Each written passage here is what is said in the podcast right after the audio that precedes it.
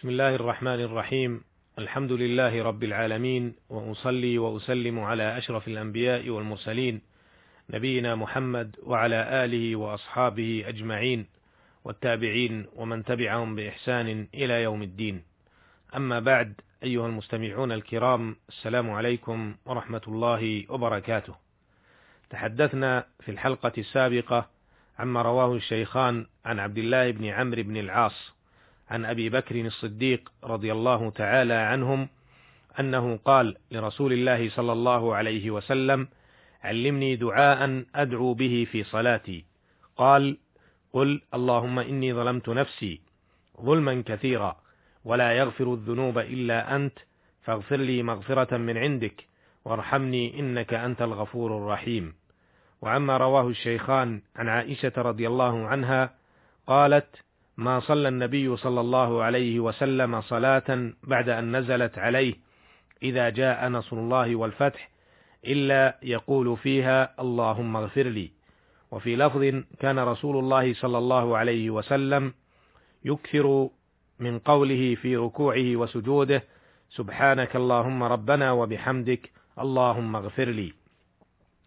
وعرفنا ما في هذه الأحاديث من فوائد وأحكام ودروس تربوية تتعلق بدعاء المسلم في صلاته. وفي هذه الحلقة نتحدث عما رواه الشيخان عن عبد الله بن عمر رضي الله عنهما أنه قال: سأل رجل النبي صلى الله عليه وسلم وهو على المنبر: ما ترى في صلاة الليل؟ قال: مثنى مثنى، فإذا خشي أحدكم الصبح صلى واحدة فأوترت له ما صلى. وأنه كان يقول اجعلوا آخر صلاتكم بالليل وترا. وعما رواه الشيخان عن عائشة رضي الله عنها أنها قالت من كل الليل أوتر رسول الله صلى الله عليه وسلم من أول الليل وأوسطه وآخره فانتهى وتره إلى السحر. وعما رواه الشيخان عن عائشة رضي الله عنها قالت كان رسول الله صلى الله عليه وسلم يصلي من الليل ثلاث عشرة ركعة يوتر من ذلك بخمس لا يجلس في شيء إلا في آخرها. هذه أحاديث عظيمة. تبين جزءا من واقع النبي صلى الله عليه وسلم في صلاته بالليل ووتره. أعرض ما فيها من أحكام ودروس عملية في الوقفات الآتية. الوقفة الأولى أشارت هذه الأحاديث إلى فضل صلاة الليل وكيف كان الرسول صلى الله عليه وسلم يحافظ على هذه الصلاة والمقصود بصلاة الليل التطوع غير الفريضة وغير الوتر ولصلاة الليل فضل عظيم وثواب جزيل. جاء ذلك في نصوص كثيرة من الكتاب والسنة وقد أمر بها رسول الله صلى الله عليه وسلم. وقد أمر بها رسول الله صلى الله عليه وسلم منذ قيامه بالبعثة وواظب عليها وحث على المواظبة عليها. وقد قال تعالى في أمره لرسوله صلوات الله وسلامه عليه بهذه الصلاة قم الليل إلا قليلا نصفه أو انقص منه قليلا أو زد عليه ورتل القرآن ترتيلا وقال سبحانه وتعالى في وصف المؤمنين الصادقين كانوا قليلا من الليل ما يهجعون وبالأسحار هم يستغفرون. ينامون قليلا من الليل ويصلون أكثره. وقال جل وعلا تتجافى جنوبهم عن المضاجع يدعون ربهم خوفا وطمعا. فجنوبهم لا ترتاح في النوم يدعون الله جل وعلا ويناجونه ويستغفرونه ويدعونه. وقد سئل رسول الله صلى الله عليه وسلم عن أي الصلاة أفضل؟ قال الصلاة في جوف الليل. وقال عليه الصلاة والسلام فيما رواه مسلم رحمه الله عن أبي هريرة رضي الله عنه أفضل الصلاة بعد المكتوبة صلاة الليل والمقصود ما عدا صلاة الوتر والصلاة الراتبة. وعن عمرو بن العاص رضي الله عنه ركعة بالليل خير من عشر ركعات بالنهار. وروى أصحاب السنن عن رسول الله صلى الله عليه وسلم أنه قال إن في الليل ساعة لا يوافقها عبد مسلم يسأل الله خيرا من أمر الدنيا والآخرة إلا أعطاه إياه. وقال عليه الصلاة والسلام فيما رواه الحاكم وغيره عليكم بقيام الليل فإنه دأب الصالحين قبلكم وهو قربة إلى ربكم ومكفرة للسيئات ومنهاة عن الإثم. وغير ذلك من الأحاديث التي تدل على أفضلية الصلاة في الليل وبخاصة في آخره. وفضلت صلاة الليل على الصلاة في النهار لأنها أبلغ في الإسرار وأقرب إلى الإخلاص وعمل السر أعظم من عمل العلانية. فهو وقت غفلة الناس وتركهم الطاعات. وفي آخر الليل ينزل الرب تبارك وتعالى ويقول هل من داع فأستجيب له؟